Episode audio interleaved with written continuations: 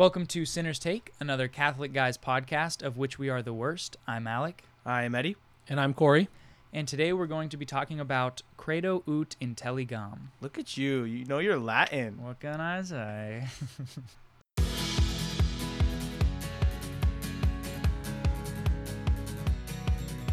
Before we get started, Corey, who are you? What a great question. no, uh, What is? I'm, I'm a co-worker of, of Eddie's and Bobby, who are on the podcast. I work with them at the same high school, teaching philosophy and theology here. Um, Tell us the 10 biggest sins you've ever committed in your whole life. We gotta make, we gotta build If- up your credibility. if if I'm gonna go that route, get a priest in here because I want it to count. yeah, maybe we could just uh, record your your confession on the podcast. Fair enough. I don't think that, that I don't think that that would fly, but maybe. anyway, yeah. So you Where were teach we? here. Uh, what what grade level do you teach? I teach seniors here. I also teach. I'm going to be teaching the uh, sophomores and the juniors here. Currently, I'm in a master's program at Franciscan University for- Franciscan. for Catholic theology, and I'm loving every minute of it. My undergraduate studies Go were in religious studies, and I've always had a passion for philosophy, and I've always studied that along with my theological studies. He's also a member of the the secret cohort to grow the chess community in our high school. High school kids don't even know how to play chess anymore. So, well, we, there's actually a chess club which is awesome and it's growing a lot. But I'm busy at the day where it meets. But I always am like during break or during after school. I'm trying to teach kids how to play chess, and uh, he is as well. Except for there's a couple kids who are pretty good though. Yeah, it's really taken off. Like Eddie and I just used to play in campus ministry, us two, and then it grew to like ten kids, and now people are playing all over. There's a chess club. There always was, but the chess club like is vibrant. We go on Kairos, and when we have free time, like everybody on our retreat that we're on wants to go or wants to play chess with us. Yeah, it's a good game. I don't know why I brought Yeah. that up, but Oh, we'll have to talk more about it. There's a lot of good lessons in chess. and then you coach as well, right? I mean, so you get to Yeah, so I'll be coaching wrestling this year and golf this year, which I enjoy a lot coaching. I've coached football in the past, coached basketball in the past, so do all of that. And uh, just one other thing that I'd like to shout out my fiance. We're getting married in five months in the Catholic Church, so I'm super Woo-woo. excited about that. I'll probably be talking about that a little bit later because it relates to the topic we're talking today. yeah. What is the topic we're talking today, by the way? Latin? Latin, credo ut intelligam. Credo ut intelligam. We're gonna Uh, do this whole episode in Latin. Yes. uh, yeah, with a with a live translation. We so Credo Intelligam. I'm pretty sure it actually was originally said in a certain form by Saint Augustine back, you know, back when he was alive. But it was I think it was I think it was I think he said Credo ut Intelligos, kind of like you believe so you may understand. And then Saint Ambrose of Canterbury, I think this Credo ut Intelligam like he adapted that and finalized like that as the saying, which means I believe so that I may understand. Right. Saying that there are some things that the Lord has to reveal to us, that the natural world, the natural order, the sciences can't reveal to us. And therefore, I will believe in you, Lord, so that as I journey with you, you will reveal some things to me that you've re- revealed to other brothers and sisters in the faith that I'm looking forward to seeing through your eyes. Yeah, I think that there is just a need for belief in a lot of ways that we don't always see in today's world because people they don't want to believe they want to have all the answers right away and never want and once they have been convicted of something then they will make decisions especially in regards to the faith. Like if I can if everything can make sense to me and then I'll engage in the faith. And the problem is is that you really can't get through the door with that because it even you know all the time in scripture it's like you know knock and the door will be open to you. Seek and you will find. If you don't have the faith you won't it's it's like it's a non it's a non-starter. It you can't even really get yourself going with that What do you mean by the faith? Like the faith that the answers will be there or will at some point make sense? Or what, what do you mean by faith? i mean like faith in general just having a faith in god even when trying to understand the mysteries of the grandeur of god we need to have the faith that we know we believe that he is real and then when we see the effects of him when we see the and when we were presented with answers they take root but that belief is i would say that topsoil that has to be fertile eh, or else the even the understanding the the arguments the the reasoning the miracles or even anything else is not going to take root if you don't first believe in them You also have to take on faith that what you're seeking can be known. And so you'd mentioned something earlier about this generation in particular seeking instant gratification, and I think that's a result of the of technology and the advancement of technology. We're always thinking like, okay, I'll go to Google and I'll find the answer I'm looking for, but your spiritual life doesn't work that way. And even the sciences don't work that way. And that's something that uh, I, I like to just touch on really quick is like, even a scientist has to take on faith that what they're going to find in the universe, whatever it is they're looking, if it's in the areas of biology or astrophysics or chemistry, that it can be known. Something interesting that I just found out recently there was a, a theist mathematician by the name of Kurt Gödels who came up with something called incompleteness theorem. Basically, what it states is there are some mathematical truths in the universe that cannot be proven. Therefore, whenever a mathematician is seeking out an answer for a proof, they have to take on faith that it is one of the theorems that can be proven. So, mathematicians, scientists all start with faith and then journey to and let the field that they're in reveal itself to them. And that's what we're saying with Credo ut Intelligam. Start with faith, journey with Christ into your faith, and let Him reveal to you some things that cannot just be known through the empirical sciences. Yeah, which is I think what I was trying to get at. It's not we're not starting from a place of you have to have a full Catholic faith and belief, but the faith that answers are there and can be found, as opposed to having a specifically Catholic faith. I mean, one of the things that, and when we said we are going to talk about this topic, came up in uh, some of Aquinas's arguments at the end. He says, "And this we call God." And so he takes his argument and he says, "What can I reason?" At the end of that, whatever that is, is what I will call God. So it's not saying I'm going to start from God and then reason my way backwards to get to him. It's what are what are the ends of my knowledge? What are the ends of what I can get to? I'm going to call that God. Yeah, yeah, rightly so.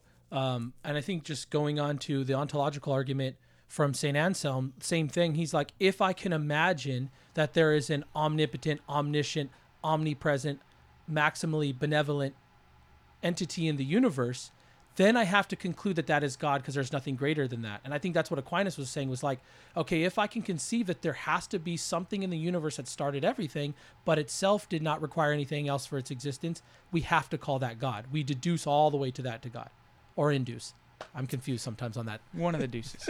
a couple of deuces. I heard this analogy uh, proposed in a way kind of like you take like something like the sun, where if you were to take somebody who has never seen the sun before, has never seen sunlight before, and just explain to them while they're sitting in a dark room that they've lived in, you know, think of like allegory of the cave type situation where they just have lived in a dark room their entire life, and you say to them, this there's like this thing that is outside that is very far away from us, huge, that is so hot that it lights up everything, and every warmth that we feel is is residual from that giant star. They would not believe you, right? It would be very it would be very difficult for them to believe to understand what that is. But if you were to take them, if you were to show them like the the consequences of it, and you could say that like, all right, now if you take them outside and be like, okay, you feel the warmth, you feel the sunlight, you can even look up and you can see that there's that circle up there that again because even seeing that circle up there doesn't necessarily prove that it is a star billions of miles away or, or how millions of miles what is it? 93 million 93 miles. million miles. That there it's uh 93 million miles away it, huge you know whatever 100,000 times bigger than earth.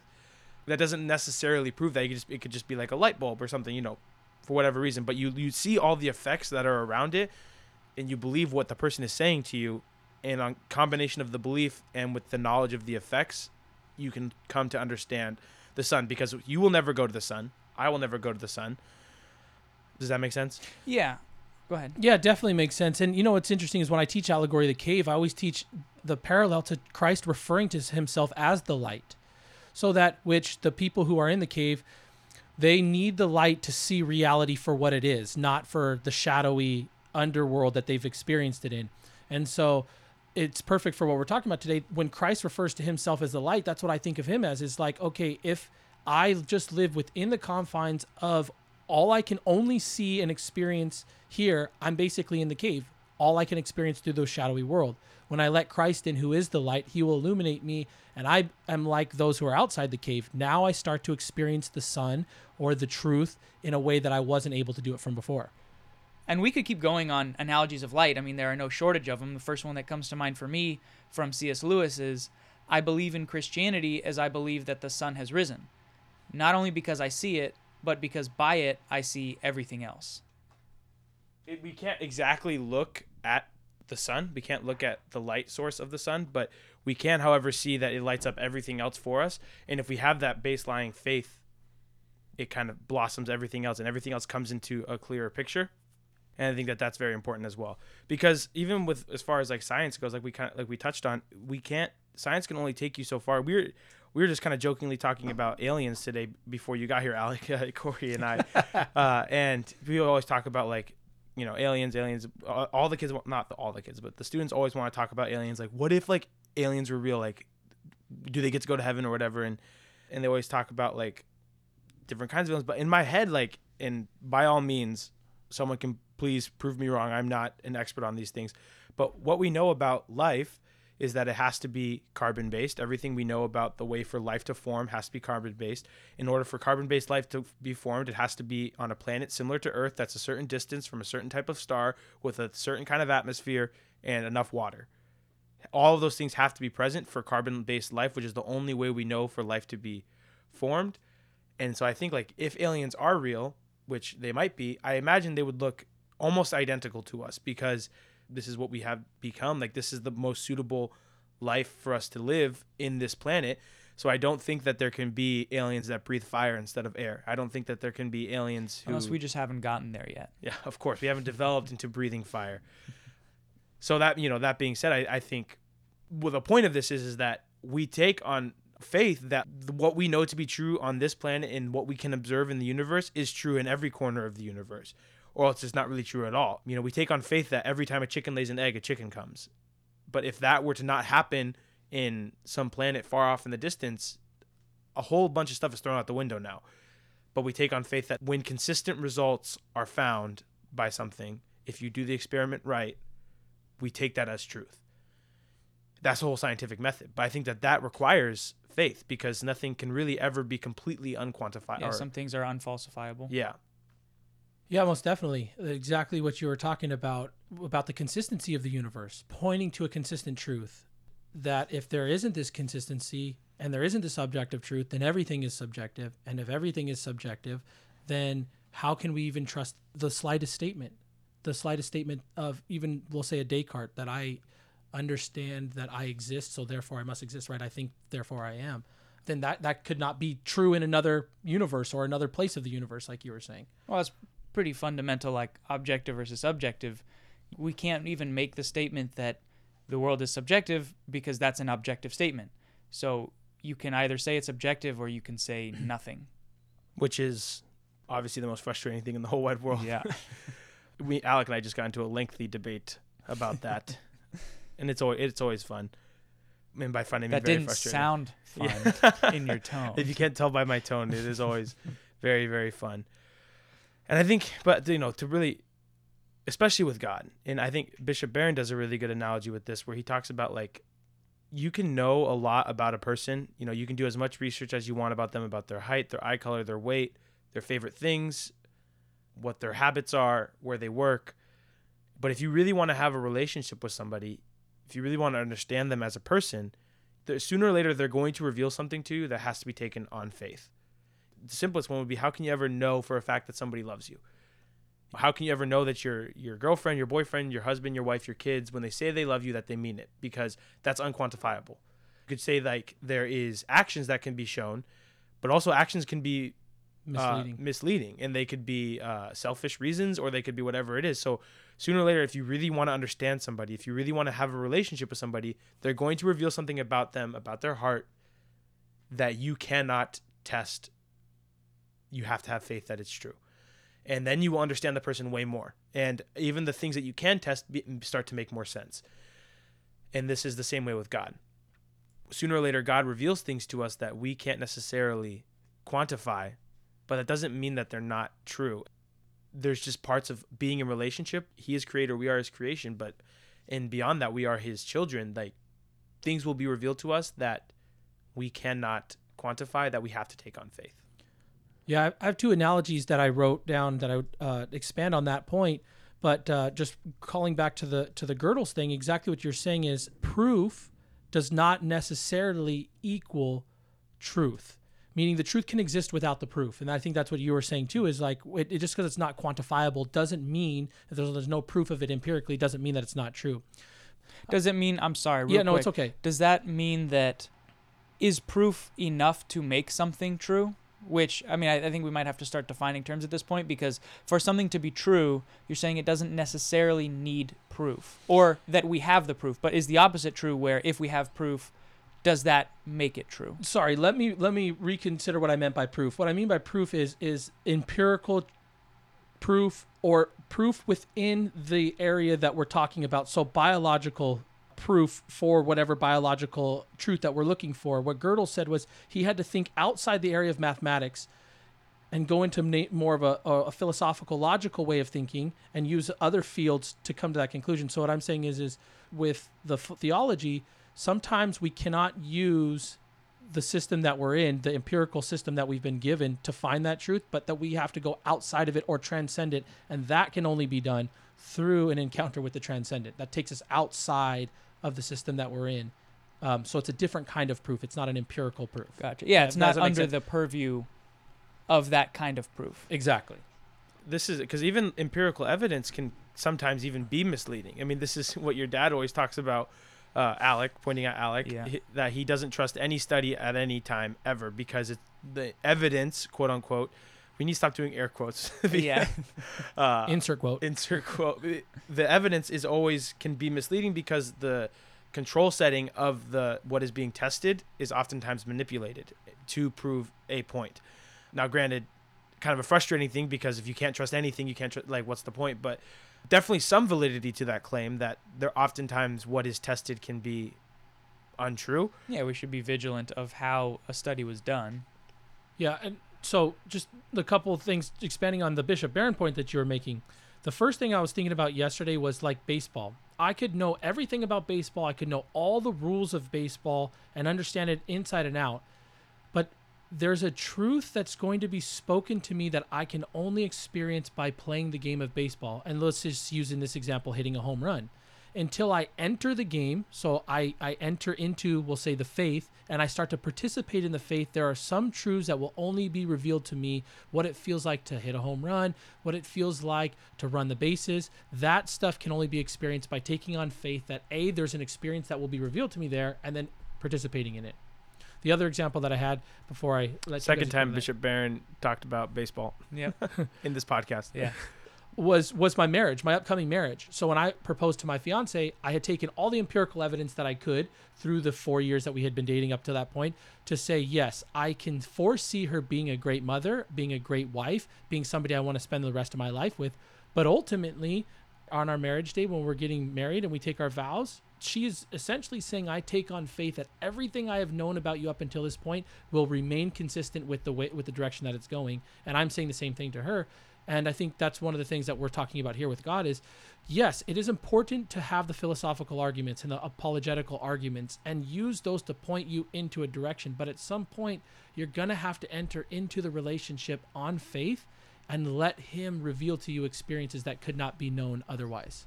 I think also it's just it's a bit of an unfair standard because how many people that say that they're not Catholic because it just conflicts with reason, it just doesn't add up, you have to believe it on faith. Is everything that they do so reason backed or you know, is there anything that they take on faith or anything that they take on emotion? Or are they really holding everything to the standard of is this the thing that makes 100% the most sense? Or are they only using that lens to look at the faith? and the problem it comes with like even just going back to evidence is people say i don't you know i don't believe in whatever it's not it's not my thing doesn't make any sense. But the overwhelming evidence if there is any evidence if you were to test it via the scientific method would overwhelmingly come up positive for the theistic experience. Because again now you could say like well if we gauge the world right now the majority of people still believe vast majority of people still believe in god to some extent. A like form it- of God. a yeah a form of God, but in, if you go back through history, like the overwhelming majority of people in the history of time have believed in God, and people always yeah, say but like they were well, all dumb. yeah, that's and that's like that's a whole nother topic. That's so frustrating because honestly, I would take a medieval peasant's ability of logic and reasoning over a teenager right now or Yeah? someone my age right You now. want you want to put your stamp on that? unless may- unless you're listening to this podcast. Unless you listen, then you're really smart. But no, uh, I mean, I, I do think we make very lapsed because they, they they were ignorant and they were they knew that they were. In Do you think it's yeah, it's Dunning Kruger effect where it's you know a little bit, you think you know everything, Yeah, and then the more the- you learn, the le- the more you know that you don't know. Yeah, and uh, like they they would at least chalk things up to like I don't know, or they would at least like not have opinions on matters. But we make very large blanket statements without a whole lot of like thought behind it. I'm probably guilty Such of as it the too. one you just did Such of as- saying we as me. make blanket Yeah. statements without thought. I never make a blanket statement my whole life. But I think going back to it, if you were to test it, how you would the scientific, where you say these are the factors that need to be in the control setting to get the result that's adequate. People who engage in the faith genuinely with an open heart, and again, is how do you quantify that? But people who genuinely engage in the faith overwhelmingly come out with a positive experience believing in God. Now, people can say like all the time, like, I'm not going to engage in the faith until whatever, until I believe. But that's not that's a non-starter for us as people who are in the faith. It says because like you're whether or not you believe in God is irrelevant to me until you have tried, and genuinely tried. And now we can look at like outliers because there's so many people who uh, have fallen away from the faith because of either bad experiences. But again, that's not the proper control setting, and that's why those are outliers. Because in any any test, any that you do, there's always going to be cases where like somebody's pencil broke when they were doing the test, so they didn't pass it or whatever it is, you know, something like that. And you can't control those things. That's why you always have like if there's a certain number below or above that you kind of cut those ones out and you fo- focus on what the majority is. The results are coming back. And with all that being said, like it's it's kind of similar to like a diet program or whatever. It's like 95% of people who have engaged in the diet program to the T have lost a lot of weight. You're saying like I'm until I lose weight, I'm not going to try the diet program. well, then like your opinion doesn't mean anything to me in this regard because I'm sitting here having done the diet program and have lost the weight. So you cannot tell me that it doesn't work when I'm standing in it have having worked when you haven't done what is necessary to receive the result. And beyond just the experience of it, but you have other reasons to believe why it worked. It's one it's one thing to say to give reasons for why you don't think the diet will work, and it's another thing to say I'm not even going to start it.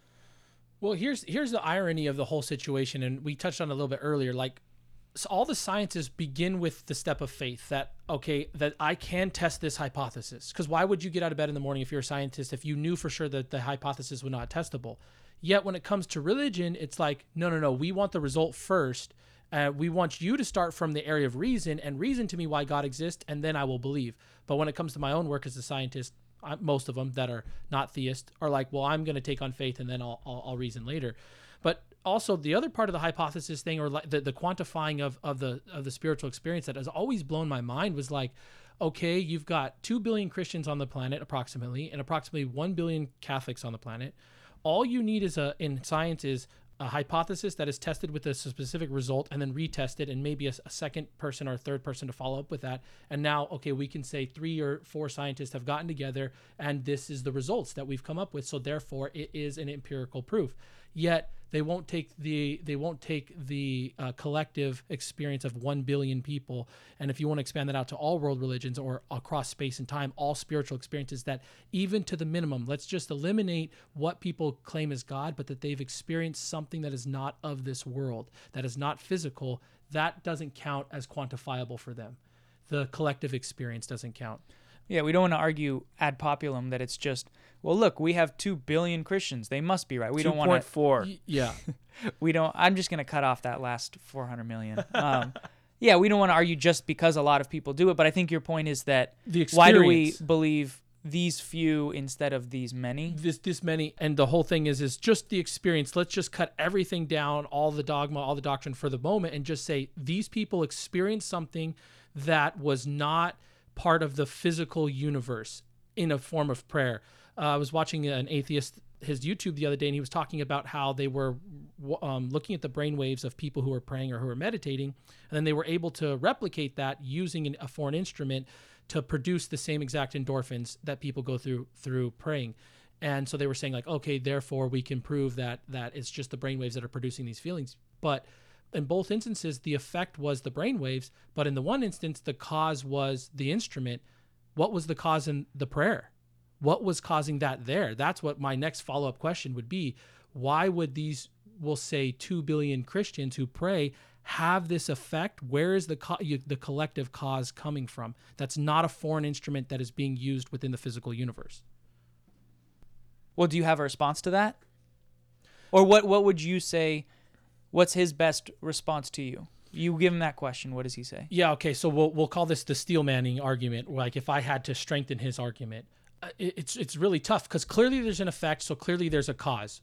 Whatever that cause is, is not something that we are able to observe physically outside of the pe- person. It could be rhythms. The only thing that I think they could go off of would be ry- what would be rhythms because they also were able to produce similar effects in the brain through music. So I would say maybe the chanting or the prayer, if you were praying in rhythm, might be able to produce that. But then to what level? Because there are some people that experience profound amounts of endorphins released in just silent meditation or silent prayer. So where where's I I think the burden of proof now is on them. Where is the cause for that effect? Yeah, and then also the rhythm of what? Because it's one thing, a rhythm of prayer, but I could say like computer mouse, computer mouse, computer. Am I going to get the same effect? Is it just the rhythm? Then it shouldn't matter what is being chanted or when or for what purpose. True. Yeah. And an example that I think we can talk about too is this I, I don't know if you guys are familiar with the concept of dark matter or dark energy in the universe. I am not an expert on it. I remember hearing about it years ago and like kind of locking it away in the memory bank of this kind of topic because I did a little bit of research on it and please if anybody knows it better than me reach out to us and let us know where I'm wrong.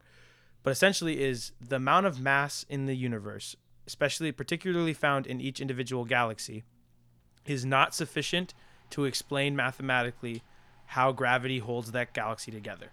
The galaxy is too big and too compact for how much like the gravity would not affect it as much as it would. Basically, with the amount of mass that we can observe, the galaxies would be way more spread out and more sporadic. But instead, they're fi- very condensed into these like essential balls in the middle of the universe. But they calculated it with this thing called dark matter, which is they say is a matter that doesn't interact with other matter, cannot be observed, doesn't emit light or react with light, but is there because when you run the math simulations with it being there, it works. So and it's something uh, like ridiculous, like between dark matter and dark energy accounts for like it needs to account for like ninety percent of the matter that exists in the universe. And I remember reading that and be like, that's not real. But if I, I looked, at, the more I looked into it and the more I read about it, is like it's pretty understood that this needs to be there, but they can't observe it at all. And yet, but they see the consequences of it and they see that it has to be there, and therefore they attribute it as we don't know what it is, but we know that it's there. And I don't understand how like somebody who is a scientist who accepts that cannot in the same way accept God. That's literally the exact same reasoning that we give for God. Like even what you said about uh, uh, Aquinas, where this is what we call God, is we know that there's an effect. We know that the universe had a beginning that doesn't explain itself. We know that like people around us have encounters with a divine force. Of I would make the strong case for Christianity, but we know, we see the effects everywhere, and we can't observe it. But like the universe doesn't make sense without it, and so this is what we call God and I don't see how it's any different. And I don't, and I see, a, I see a bias towards it because it, it's just the the answer would be God, which is opens a whole door for a whole another conversation that people don't want to have. Like you said, not necessarily an expert on dark matter, but given the way you presented it, that does feel pretty parallel. And I'd be interested to see what the response would be. I don't necessarily have one. I think the easiest way out is, well, then I just don't believe in dark matter. But then you're kind of throwing, you're undermining your science. So I don't want to start talking for those people, but I'd be curious. I would love to hear what people would have to say to that. Kind of the end of that thought. Corey, what else did you have that you wanted to talk about today? You want to launch your stand-up comedy routine? Yeah, we'll give com- you com- no mo- like by the time you hit three hours, that's gonna be the halfway mark. So, but go ahead, just get started. No, I have actually one one example that I want to use for the faith on reason thing, the Credo Ut Intelligam thing, and Oh, yeah, that's what the topic is. and this isn't a science podcast, dark matter, Yeah. uh, and then and then from there, just have a uh, close my my own statement with uh, a a crisis of faith I actually had when I was confirmed just recently to the to the Catholic Church that pertains to this subject. So when I was a, a child, my father used to take me and my brother to the local high school to the pool so we can swim there and there was a high dive there and handful of the neighborhood kids would go and run and jump and jump off the high dive and I was about 13 years old and I remember going up on several occasions to the top of the of the high dive and my father being down below saying like yeah just jump like let's have fun let's do it. And my brother ran and jumped off and all the other kids are doing it and I'd get up there and I'd freeze. And even the lifeguard would be like just jump like if anything happens i'm here i'll, I'll save you and i'll get you out of that and as i was reflecting on uh, our subject for today i was thinking about this and how it relates to, to the faith thing so you have my father who's calling me to jump you have the lifeguard who's telling me that i will everything will be okay all of the my surroundings all the other kids are doing it even smaller than me and they're okay so all of reason is telling me that this act is going to be okay yet it was ultimately up to me to take that leap of faith no one else could do it for me. No one else was pushing me. I was up there by myself. And so it, it relates to the spiritual life, right? You have the Father who's calling you out of your comfort zone, your Abraham or your Moses and the Israelites being called out of the comfort of where you are to go to a foreign land. And then you have the lifeguard who's like Christ saying, I'm your Savior. I will save you. There's nothing that's going to happen to you on this journey of your faith. But ultimately, with Christ calling you, with your with the father calling you. You have to take the leap of faith and you have to go experience that. And it's like that day at the pool. If i wanted to experience the fullness of the pool and what everybody else was feeling i ultimately had to take that leap of faith.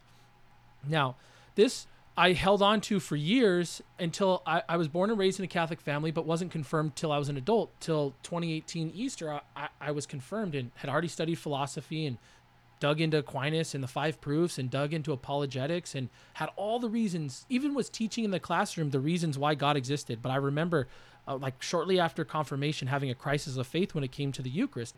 I had just given a lecture on transubstantiation and proving philosophically what it is.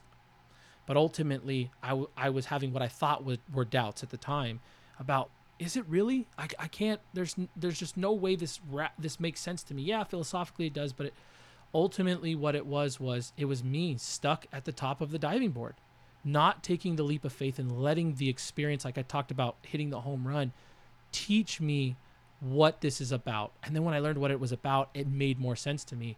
And it, it took a while. And uh, so anybody who's who's listening to this if you have doubts they're not necessarily doubts because there are definitely mysteries in the faith. And when we mean, mean by mysteries is not that they can't be explained but that they can't be explained fully by limited finite human reason to get the fullness of what they of what they are you just have to experience them and as i journeyed through the faith and i've been confirmed now for over a year and i've received eucharist it makes all the sense to me now i love it it's changed my life dramatically and it revealed itself in a way to me like playing baseball that unless i entered the game i would not know what it felt like You're that Alec. You have to play baseball before you say you don't like it. Oh, I've tried. it is bad. Uh, the first thought in my head, which I'm just curious if it feels like a parallel, but it's like, explain to me a rainbow without using the color blue or the color red.